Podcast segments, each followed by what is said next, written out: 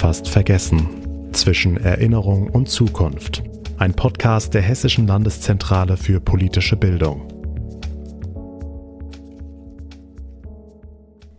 Willkommen zur ersten Folge des Podcasts Fast vergessen. Wir begeben uns für die folgenden Minuten auf Geschichtsreise und erinnern uns an historische Ereignisse, die in den Köpfen vieler Menschen nicht mehr ganz so präsent sind obwohl sie eigentlich einschneidende Momente in der Menschheitsgeschichte darstellen und sogar bis heute noch Auswirkungen haben. In der heutigen Folge geht es vor allem um den Völkermord an den Armeniern, dem ältesten christlichen Volk der Welt. Mein Name ist Jesse Henschel und heute dabei ist Professor Markus Koller von der Uni Bochum. Hallo. Ja, hallo, schönen guten Tag. Unser heutiges Thema ist ja der Genozid an den Armeniern im Jahr 1915 über die Hintergründe dieses Massenmords und wie dieses schlimme Ereignis die Beziehungen Armeniens und der Türkei bis heute überschattet, spreche ich mit unserem Experten, Herrn Professor Koller. Er studierte Geschichte an der LMU in München, lehrte unter anderem an der Justus-Liebig-Universität in Gießen. Dazwischen reihen sich viele wissenschaftliche Forschungsprojekte ein. Seit 2011 ist Herr Koller Professor für die Geschichte des Osmanischen Reichs und der Türkei an der Ruhr-Universität Bochum und seit 2019 auch Dekan der Geschichtsfakultät. Herr Koller, schön, dass Sie heute dabei sind. Ja, freut mich auch. Herzlich willkommen hier in Bochum. Bevor wir uns jetzt dem Völkermord an den Armeniern widmen, wollen wir erst einmal unseren Gesprächspartner ein wenig näher kennenlernen. Und wie könnte das besser gehen als mit einer kurzen Fragerunde? Allerdings mit ein wenig hm, ungewöhnlicheren Fragen. Herr Koller, sind Sie bereit? Ich bin bereit und leicht nervös. Das müssen Sie aber nicht sein. Legen wir los. Eher Nachteule oder früher Vogel? Eher Nachteule. okay, nächste Frage. In welche Epoche oder zu welchem historischen Ereignis würden Sie gerne reisen, wenn Sie eine Zeitmaschine hätten?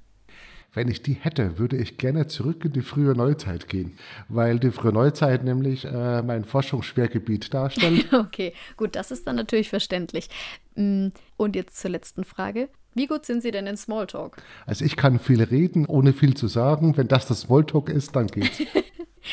Jetzt machen wir heute keinen Smalltalk, sondern sprechen über ein bestimmtes Thema. Aber leider über ein sehr schlimmes Ereignis, nämlich über den Genozid an den Armeniern während des Ersten Weltkriegs. Armenisch Ahed genannt steht der Begriff für die große Katastrophe. Katastrophale Ausmaße hatte das Verbrechen definitiv. Laut Schätzungen wurden nämlich 1,5 Millionen Armenier im Osmanischen Reich ermordet. Sie wurden aus ihren Häusern geholt, deportiert und in die Wüste Syriens gebracht und dort entweder direkt ermordet oder man ließ sie verhungern und verdursten. Herr Koller, was genau ist denn damals passiert und wie kam es denn zu diesen Massenermordungen? Ja, das ganze Ereignis, wenn man es so bezeichnen kann, hat natürlich auch eine Vorgeschichte. Und die Vorgeschichte beginnt im späten äh, 19. Jahrhundert wo es schon Übergriffe, auch militärische Übergriffe, unter anderem auf christliche Bevölkerungsgruppen in Anatolien gab. Also das ist eine etwas längere Vorgeschichte. Ich glaube, es gibt ja nicht die eine Erklärung, also nicht die eine monokausale Erklärung, sondern es gibt eben verschiedene Interessen und verschiedene Akteure, die in solche Verbrechen verwickelt waren. Streit um Grundbesitz, Streit um Land, der spielt hier auch eine Rolle. Wenn wir auf den Genozid selbst näher eingehen, also auf die Jahre 15, 16, dann ist ganz klar der Erste Weltkrieg als Hintergrund zu nennen. Dort die schweren Kämpfe zwischen der osmanischen Armee und der russischen Armee, wo es eben Befürchtungen äh, gab, auch von Seiten der Osmanen, dass armenische Einheiten, Freischärler wie auch immer, auf Seiten Russlands kämpfen könnten und das ja auch taten teilweise.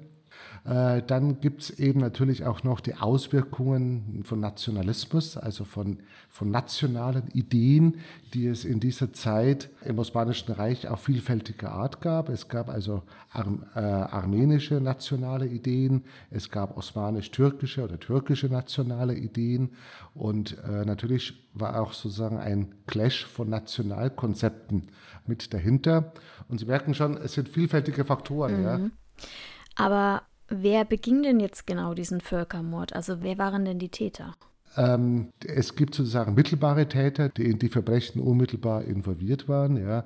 Das waren zum Teil militärische Einheiten, das waren zum Teil Polizeieinheiten, das waren Gruppen und Einzeltäter, also das ganze breite Spektrum. Und dann natürlich ist die Frage zu stellen, wer trägt mit eine politische Verantwortung im Hintergrund äh, und dann kommen wir natürlich zur damaligen Regierung des mhm. Osmanischen Reiches, zu den Jungtürken, ähm, wo dann wiederum aber auch die unterschiedlichen Motive wie nationale Ideen, wie sozusagen Kriegssituation und so weiter eine Rolle spielten. Also Sie merken insgesamt ein ziemlich komplexer Prozess, dem sich aber die internationale Forschung in den vergangenen Jahren und Jahrzehnten doch sehr intensiv zugewandt hat. Hm. Im Zusammenhang mit dem Untergang des Osmanischen Reichs äh, wurde oder wird ja auch immer noch häufig der Ausdruck der kranke Mann am Bosporus verwendet. Wie sehr spielt denn der Übergang vom ehemaligen Osmanischen Reich zum türkischen Nationalstaat eine Rolle im Zusammenhang mit dem Völkermord an den Armeniern? Also ich meine, äh, diese Bezeichnung kranker Mann am Bosporus ist natürlich weit geläufig und eine Form des Übergangs von einem dynastischen Großreich zu einer anderen politischen Form kann natürlich äh, der Wandel sein vom Reich zum Nationalstaat. Und wir haben ja erlebt, Anfang des 20. Jahrhunderts, gerade wenn man Südosteuropa sich näher anguckt, wie dieser Übergang auch blutig verlaufen kann. Und das soll jetzt nicht heißen, dass das ein Spezifikum des südosteuropäischen osmanischen Raumes wäre, sondern das sind häufig Begleiterscheinungen bei der Entstehung von Nationalstaaten. Ähm, einfach um sich das mal zu vergegenwärtigen, wir hatten auch in Südosteuropa 1912, 1913 die großen Balkankriege, wo eben auch nationale Konzepte dazu beitrugen, dass man versucht, eroberte Gebiete, eigene Staatsgebiete ethnonational konform zu gestalten, mhm. religiös und ethnonational, was natürlich die verheerende Konsequenz hatte, dass äh, Angehörige anderer Bevölkerungsgruppen, die nicht in diese Konzepte passten, vertrieben, ermordet wurden, sich auf die Flucht begeben mussten. Also wir erleben in dieser Zeit, wo der Völkermord an den Armeniern stattfand, natürlich auch an anderen Stellen äh, Flucht-, Vertreibungs- und Ermordungsphänomene, die wir da auch mit berücksichtigen müssen. Ja. Aber jetzt hatten Sie ja schon gesagt, mit dem Entstehen bestimmter Nationalstaaten kommt ja auch häufig ein gewisser Nationalismus oder zumindest ein gewisses Nationalempfinden gleich mit im Gepäck. Jetzt haben ja auch die Jungtürken die Armenier damals als mh, hm, Gefahr gesehen. Warum fühlten sie sich denn so bedroht vom armenischen Volk? Immerhin war das ja eigentlich eine Minderheit im Osmanischen Reich. Ja, es waren sogar armenische Politiker in der Regierung teilweise im 19. Mhm. Jahrhundert. Also das mag verschiedene Gründe haben. Ich glaube, ein ganz wesentlicher Grund war mit Sicherheit die Frage des Ersten Weltkriegs und der militärischen äh, Situation. Äh, dann Befürchtungen, ich spreche bewusst von Befürchtungen, ob die politisch immer real waren, ist eine völlig andere Frage, aber von politischen Befürchtungen, dass sozusagen auch über christliche Minderheiten europäische Großmächte noch einen stärkeren Einfluss auf die Innenpolitik des Osmanischen Reiches ausüben könnten. Also auch solche Dimensionen spielten mit eine Rolle, nicht nur mit den Armeniern, aber spielten mit eine Rolle. Ja. Und wie gesagt, natürlich auch teilweise wirtschaftliche Faktoren. Ich habe schon erwähnt, unter anderem so Frage von Land- und Grundbesitz, äh, was hier eine Rolle ja. spielt. Ja. Jetzt ist ja das armenische Volk, wie zu Beginn schon erwähnt, auch das älteste christliche Volk der Welt. Und die Jungtürken ihrerseits wollten ja aber einen muslimischen Staat errichten. Also spielte vielleicht Religion bei diesen Massakern den entscheidenden Faktor? Immerhin wurden ja auch der Großteil der überlebenden Armenier nach den Massenmorden 1915 zwangsislamisiert. Außerdem war dieser Genozid ja auch nicht der erste am armenischen Volk, sondern schon zwischen 1894 und 1896 wurden ja unter der Herrschaft Sultan Abdülhamids II. schon mal über 100.000 Armenier ermordet hatte das Osmanische Reich, was ja eigentlich ein Vielvölkerstaat war, ähm, also ein grundlegendes Problem mit dem armenischen Volk wegen der unterschiedlichen Religionen? Ja, Glaube spielt natürlich auch eine Rolle, also die Religionsunterschiedlichkeit. Ja. Äh, in welchem Maße es dann jeweils bei den Einzelakteuren eine Rolle gespielt hat, ist schwer zu sagen. Aber ich sage ja, das war ein Bündel von Ursachen, auch ein Bündel von Motiven. Ähm, Religion war mit Sicherheit auch ein Motiv. Das will keiner bestreiten. Ja. Es ist halt dann nur schwer zu sagen, mhm. welche Motivlage hat beim einzelnen Gewaltverbrechen dann welche Rolle gespielt? Ja, ist eine schwierige Frage. Religiöse Zugehörigkeit hat eine Rolle gespielt, aber war nicht unbedingt immer so die dominante Rolle. Ja. Und jetzt sind wir natürlich da in der zweiten Hälfte des 19. Jahrhunderts in einem Übergangsprozess von einem Großreich hin sozusagen zu einem Nationalstaat. Mhm. Wir haben in der gleichen Zeit massive Fluchtbewegungen, ein, zwei Jahre vor dem Ersten Weltkrieg, in das Osmanische Reich hinein, von den verloren gegangenen Provinzen sozusagen aus Südosteuropa. Das heißt, wir haben hier Menschen, die auch in das Reich hineinströmten, in sehr großer Zahl, die ja auch schon Fluchterfahrungen mit sich brachten, die aber auch schon Gewalterlebnisse und Gewalterfahrungen ganz unterschiedlicher Art mit sich brachten. Es ist schwer zu sagen, welche Rolle das im Einzelnen spielt. Ja. Mhm. Aber es hat mit Sicherheit dann sozusagen auch das Denken und Handeln der Menschen äh, mit beeinflusst, auch gegenüber religiösen Minderheitsgruppen im anatolischen Raum. Mhm. Ja, das Pauschalisieren ist wahrscheinlich auch schwierig. Aber auch wenn der Genozid an den Armeniern ja hauptsächlich von den Jungtürken begangen wurde, spielte ja auch das Deutsche Kaiserreich damals eine gewisse Rolle.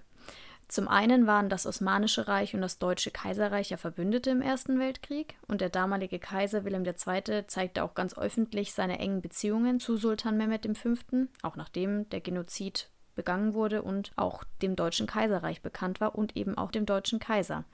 Also das Deutsche Kaiserreich wusste also über den Völkermord Bescheid, hat aber nichts dagegen getan. Wie lässt sich denn Deutschlands Anteil an diesem Verbrechen einschätzen? Die juristischen Auswertungen muss dann der übernehmen, der sich damit auch gut versteht, nämlich ein Völkerrechtler. ja, da haben Sie vermutlich recht. Deshalb geben wir diese Frage doch einfach mal direkt weiter an eben einen solchen Völkerrechtler nämlich an Dr. Lars Berster, Rechtswissenschaftler und Experte für internationales Strafrecht. Herr Berster, es geht um den äh, Massenmord an den Armeniern 1915 und die große Streitfrage zwischen der Türkei und Armenien, ob von einem Genozid, also von einem Völkermord, gesprochen werden kann oder sollte. Ähm, was definiert denn einen Völkermord generell, Herr Berster? Ja, einen Völkermord zu begehen, das bedeutet bestimmte Schädigungshandlungen, dazu zählen etwa Tötungen oder schwere körperliche oder seelische Schädigungen oder auch etwa die Verhinderung von Geburten innerhalb einer geschützten Gruppe. Solche Schädigungshandlungen also gegenüber Mitgliedern einer nationalen, ethnischen, rassischen oder religiösen Personengruppe vorzunehmen und das, und das ist das Entscheidende, in der Absicht, diese Gruppe ganz oder teilweise zu zerstören. Dies ist die etwas längliche Definition, zu der sich die Staatengemeinschaft in der Völkermordkonvention der Vereinten Nationen 1948 nach zähem Ringen durchgerungen hat. Und einzelne Begriffsmerkmale sind durchaus problematisch, sind schwierig. Es handelt sich um eine sehr komplexe und schwierige Definition, aber das ist die Definition, die seitdem die Diskussion beherrscht und die auch in dieser Form von den Statuten der internationalen Strafgerichtshöfe übernommen wurde. Mhm. Und ähm, wenn wir jetzt diese Definition heranziehen, ähm, müssen wir in dem Hintergrund von dem Genozid an den Armeniern auch beachten, dass die Deutschen ja trotzdem von diesem ganzen geplanten Massenmord wussten. Es gibt ja auch Beweise, also klare, klare Beweise wie Telegramme und Überlieferungen aus der Zeit, dass dieses Wissen eben auch in Deutschland belegbar ist. Ähm, lässt sich denn Deutschlands Rolle in dieser Angelegenheit als Beihilfe zum Völkermord sehen oder zumindest als unterlassene Hilfeleistung?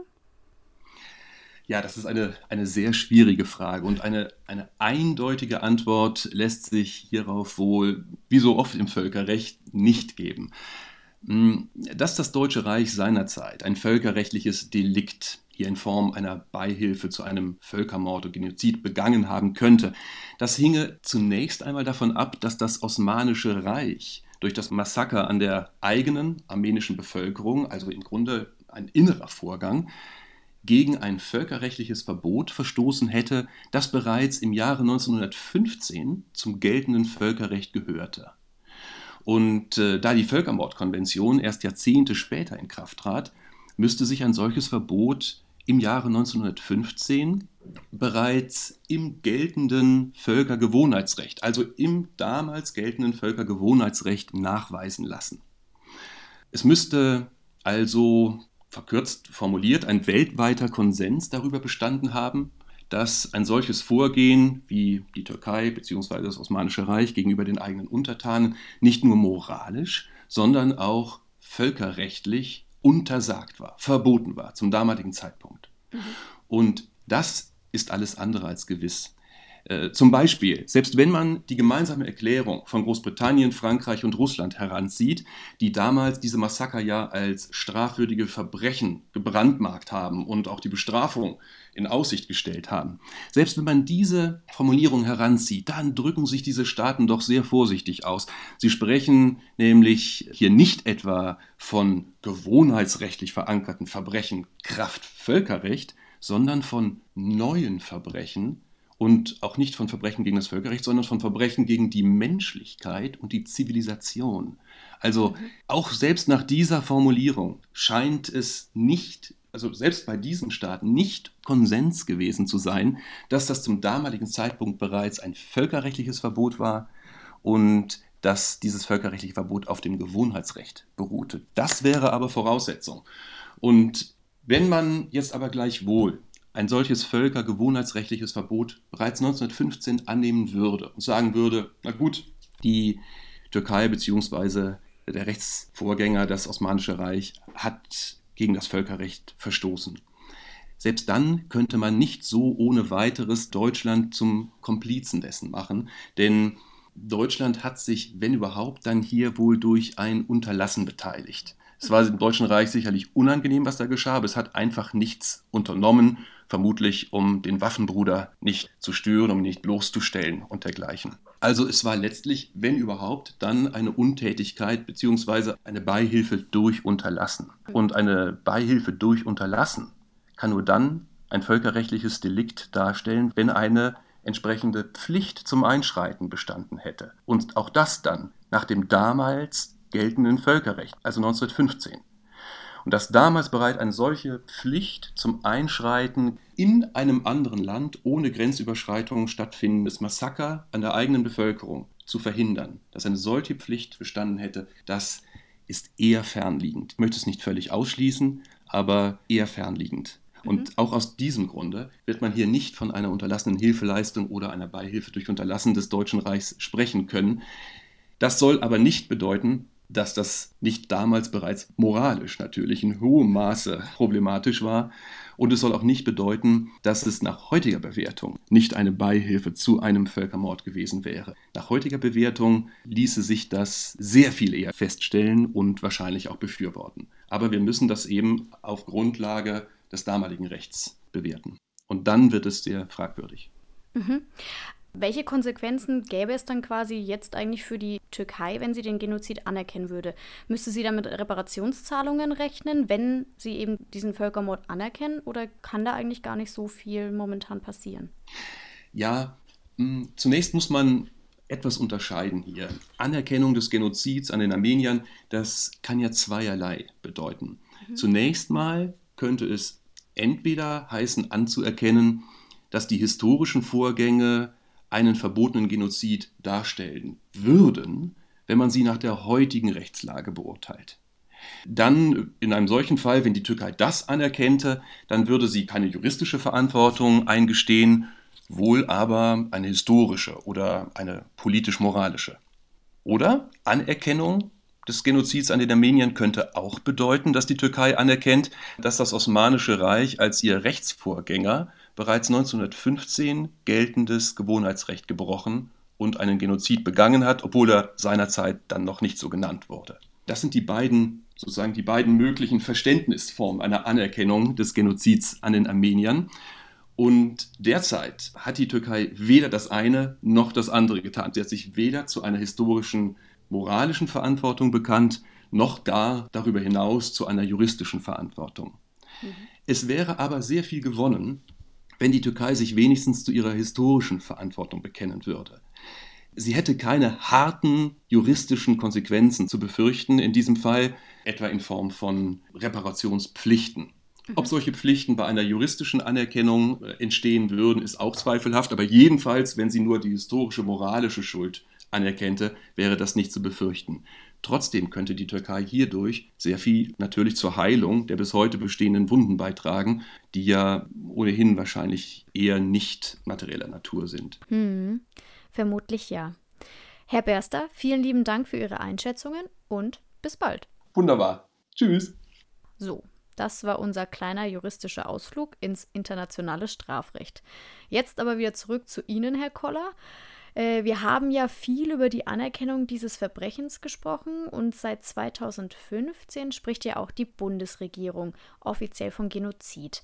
Äh, die Anerkennung bzw. Benennung des Völkermordes an den Armeniern hat ja allerdings 100 Jahre gedauert. Und auch 2015 war das ja eine große Diskussion im Bundestag und ein Hin und Her und Rumgeeiere ob offiziell von einem Genozid gesprochen werden soll. Erst ja, dann nein, dann doch wieder. Und im Endeffekt wurde der Völkermord ja dann aber trotzdem nur in einem Nebensatz der Regierungserklärung so genannt. Aber warum? Hatte die Bundesregierung solche Angst, die Türkei zu verärgern? Also Angst ist immer ein ganz schlechter Ratgeber für Politik. Äh, Glaube ich jetzt nicht. Also ich habe schon ein bisschen von Rumgeeier gesprochen, sozusagen. Ich würde es aber positiv äh, wenden. Und ich würde sagen, Gott sei Dank leben wir in einer parlamentarischen Demokratie wo sozusagen unterschiedliche Ansichten auch gehört und ausdiskutiert äh, werden. Und ich kann jetzt natürlich nicht für die Politik sprechen, die ja. da in der Zeit verantwortlich war, aber sozusagen, es hat sich in diesem Diskussionsprozess eben dann auch gezeigt, welche Fragen gestellt worden sind. Mhm. Das war natürlich die Frage der Zuständigkeit eines Parlaments für eine solche Entscheidung die ja gestellt werden muss. Die Frage war, inwieweit sozusagen ein Ereignis, das nicht Deutschland unmittelbar betrifft, oder vielleicht doch, ja. Aber das war eine Diskussionsfrage, ja. über die man ja sprechen muss, sozusagen. Dann das zweite ist, welche Einflussnahmen auf Bundestagsentscheidungen dann vielleicht auch getroffen werden. Wir hatten natürlich im Vorfeld, ja, ich nenne es mal Lobbyarbeit, Interessensarbeit, mhm. ja, sowohl von Befürwortern, auch von armenischer Seite dieser Entscheidung, als auch von Gegnern dieser Entscheidung, auch in Verbindung mit der türkischen Regierung natürlich, ja. Also auch das ist hineingeflossen in diese Debatte plus dann natürlich noch äh, juristische Abwägungen. Mhm. Es gab ja aber trotzdem, nachdem die Bundesregierung die Massenmorde dann als Genozid betitelt haben, auch viele Demonstrationen und viele Türkinnen und Türken gingen ja auf die Straße, auch in Deutschland, um dagegen zu demonstrieren, wegen, Zitat, Verunglimpfung des Türkentums. Auch zuvor gab es ja schon Demos außerhalb der Türkei, wenn ein Staat eben den Völkermord als Völkermord betitelte beispielsweise 2011 auch in Frankreich, 2014 zuvor auch in Konstanz. Ähm, und sogar der türkische Ministerpräsident Davutoglu wetterte sogar gegen Papst Franziskus. Der Papst hatte das Vergehen nämlich den ersten Genozid des 20. Jahrhunderts genannt. Und Davutoglu war der Meinung, der Papst würde den Rassismus gegen die Türken befeuern. Aber auch in der Türkei ist die türkische Regierung gegen Menschen vorgegangen, die vielleicht anderer Meinung waren. Beispielsweise der türkische Schriftsteller und Literaturnobelpreisträger Orhan Pamuk wurde sogar strafrechtlich verfolgt, nachdem er öffentlich von Genozid gesprochen hatte. Und noch schlimmer, 2007 wurde der armenische Journalist Han Dink in Istanbul auf offener Straße von einem türkischen Nationalisten erschossen. Dink hatte vorher in der armenischen Zeitung Argos von der Wahrheit des Völkermords und der Versöhnung der Völker geschrieben. Und auch in türkischen Schulbüchern wird der Völkermord bis heute geleugnet. Mm, der Historiker Wolfgang Benz hat das mal so zusammengefasst: Wann immer ein Staat oder eine Gruppe die Massaker als Völkermord bewerten, äh, reagiert der türkische Staat, als sei ihm der Krieg erklärt worden. Herr Koller, kann man das so sagen? Und warum ist die Türkei so empfindlich im Umgang mit ihrer Geschichte und sträubt sich so gegen die Anerkennung? Also auch hier spielen wieder viele Faktoren eine Rolle. Ja? Also sozusagen, es gibt grundlegende Faktoren, die man vielleicht erwähnen muss. Dazu gehört zum einen sozusagen das große äh, Nationalbewusstsein. Der, der, ausgeprägte Nationalismus sozusagen, der in der Türkei vorherrscht. Und äh, vor dem Hintergrund dieses Nationalismus ist natürlich die Frage des Völkermords in der Türkei immer zu diskutieren. Das soll aber nicht bedeuten, sozusagen, dass das hier ein Phänomen aller Kreise der Gesellschaft wäre, sondern da muss man auch wieder vorsichtig sein. Es wird nämlich auch in der Türkei durchaus kontrovers in der Zivilgesellschaft immer noch diskutiert.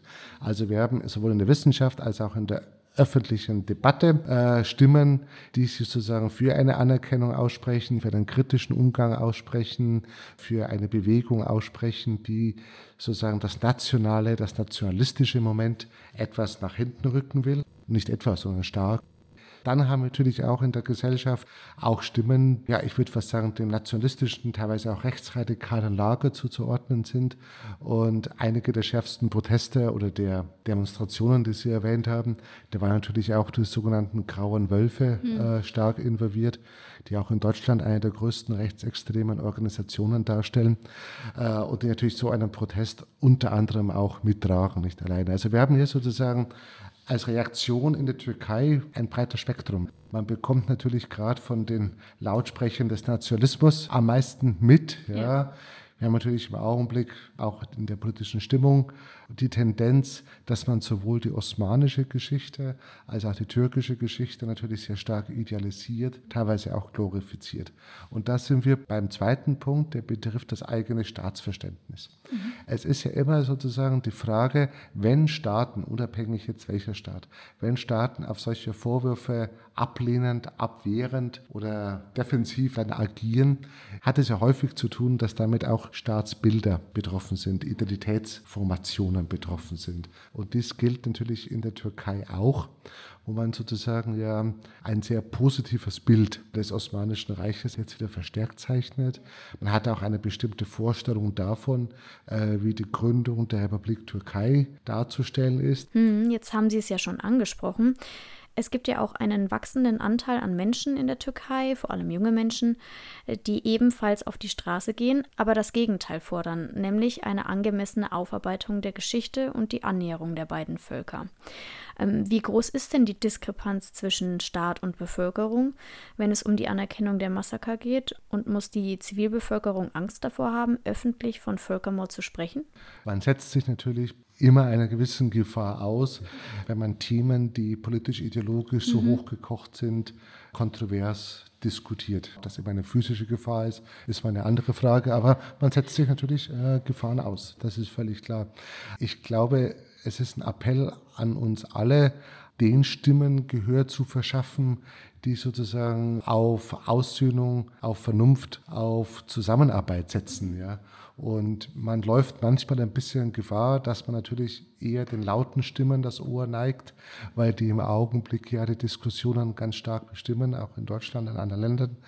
Und ich würde eher die Gelegenheit nutzen, dafür zu plädieren, den zahlreichen Menschen innerhalb und außerhalb der Türkei, die sich für einen anderen Weg einsetzen, mhm. denen doch mehr Aufmerksamkeit und auch Stimme zu verleihen. Ich glaube, das ist so ein wichtiger Ansatz, den man da mitnehmen kann. Hm, das stimmt. In Deutschland bzw. Westeuropa ist der Genozid an den Armeniern leider ein wenig in Vergessenheit geraten, obwohl Deutschland ja nicht ganz unbeteiligt war. Natürlich sind Völkermorde, auch allein schon aus politischer Ethik, nicht vergleichbar, aber Achet, also der Genozid an den Armeniern, hatte ja definitiv ein enormes Ausmaß, immerhin fast ein Viertel der Opfer des Holocaust. Mm, allerdings schien die Erinnerung, auch schon zwei Jahrzehnte nach den Verbrechen, ein wenig in Vergessenheit geraten zu sein. Immerhin fragte Adolf Hitler in seiner Geheimrede auf dem Obersalzberg am 22. August 1939, wenige Tage vor dem Überfall auf Polen, wer spricht denn heute noch von der Vernichtung der Armenier? Gerade mit so einem Zitat im Hinterkopf ist es dann nicht umso wichtiger, in der breiten Bevölkerung, auch in Deutschland, an dieses Verbrechen zu erinnern und mehr darüber zu reden? Ja, ich meine, es ist immer wichtig, dass man sich sozusagen Gewaltverbrechen der Vergangenheit vor Augen hält, ja, als warnende Beispiele und auch als Lehren für aktuelle Politik, für die Entwicklung von Gesellschaften. Und ich glaube, es lohnt sich immer sozusagen den Blick auf solche Ereignisse zu werfen und zu mhm. fragen, wie konnte es eigentlich dazu kommen? Ja? Mhm. Geschichte wiederholt sich nicht. Jedes historische Ereignis ist einmalig, ja, aber es wiederholen sich immer wieder solche Ereignisse, die man dann als Völkermord oder als Genozid juristisch zu beurteilen hat. Und ähm, vor dem Hintergrund finde ich es natürlich wichtig, regelmäßig darüber zu diskutieren, nachzudenken, sich Gedanken zu machen, ohne jetzt voreilig Dinge in andere Epochen oder andere Räume hineintragen zu wollen. Da mhm. muss man sehr aufpassen, weil ja. die Gegebenheiten doch sehr unterschiedlich sind. Aber ich glaube, dass das Allerwichtigste ist, welche Lehren zieht man denn daraus für den Umgang miteinander, für Diskussionen miteinander, mhm. die Art der Diskussionen. Was ein ganz wichtiger Teil ist und was wir jetzt vor kurzem wieder gedacht haben, Beispiel Nürnberger Kriegsverbrecherprozesse, mhm. ein internationales, funktionierendes juristisches äh, System, mhm. da solche Verbrechen, egal in welchen Ländern sie stattfinden, denken Sie an Ruanda, denken Sie an Bosnien, ähm, auch geahndet werden. Wenn auch oft nicht ausreichend, was die Anzahl der, der verhafteten Täter betrifft, wenn auch vielleicht manchmal mit großer Verzögerung.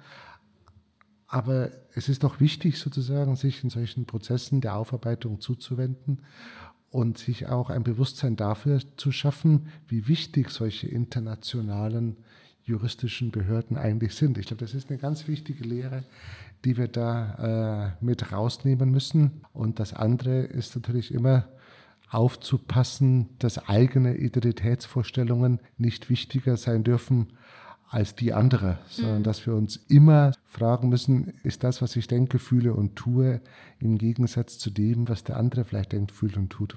Also auch dieses Miteinander daraus zu lernen. Das finde ich ganz wichtige Botschaften jenseits der harten praktischen Politik. Ja, jetzt sind wir eigentlich schon am Ende angelangt. Äh, jetzt kommt noch eine moderne Frage zum Schluss. Wenn Sie über diese Podcast-Folge bzw. dieses Thema der heutigen Folge einen Tweet verfassen würden, welchen Hashtag würden Sie denn darunter setzen? Welchen Hashtag? Gut, dann würde ich sagen, das ist der Hashtag Vernunft und Glaube an die Zukunft. Das würde ich darunter setzen. Ja. Ein schönes Schlusswort. Herr Professor Koller, danke für das Gespräch. Ja, besten Dank fürs Gespräch und für die Fragen. Und Ihnen, liebe Zuhörerinnen und Zuhörer, hat unsere kleine Geschichtsreise hoffentlich gefallen. Vielen Dank fürs Zuhören und bis zum nächsten Mal.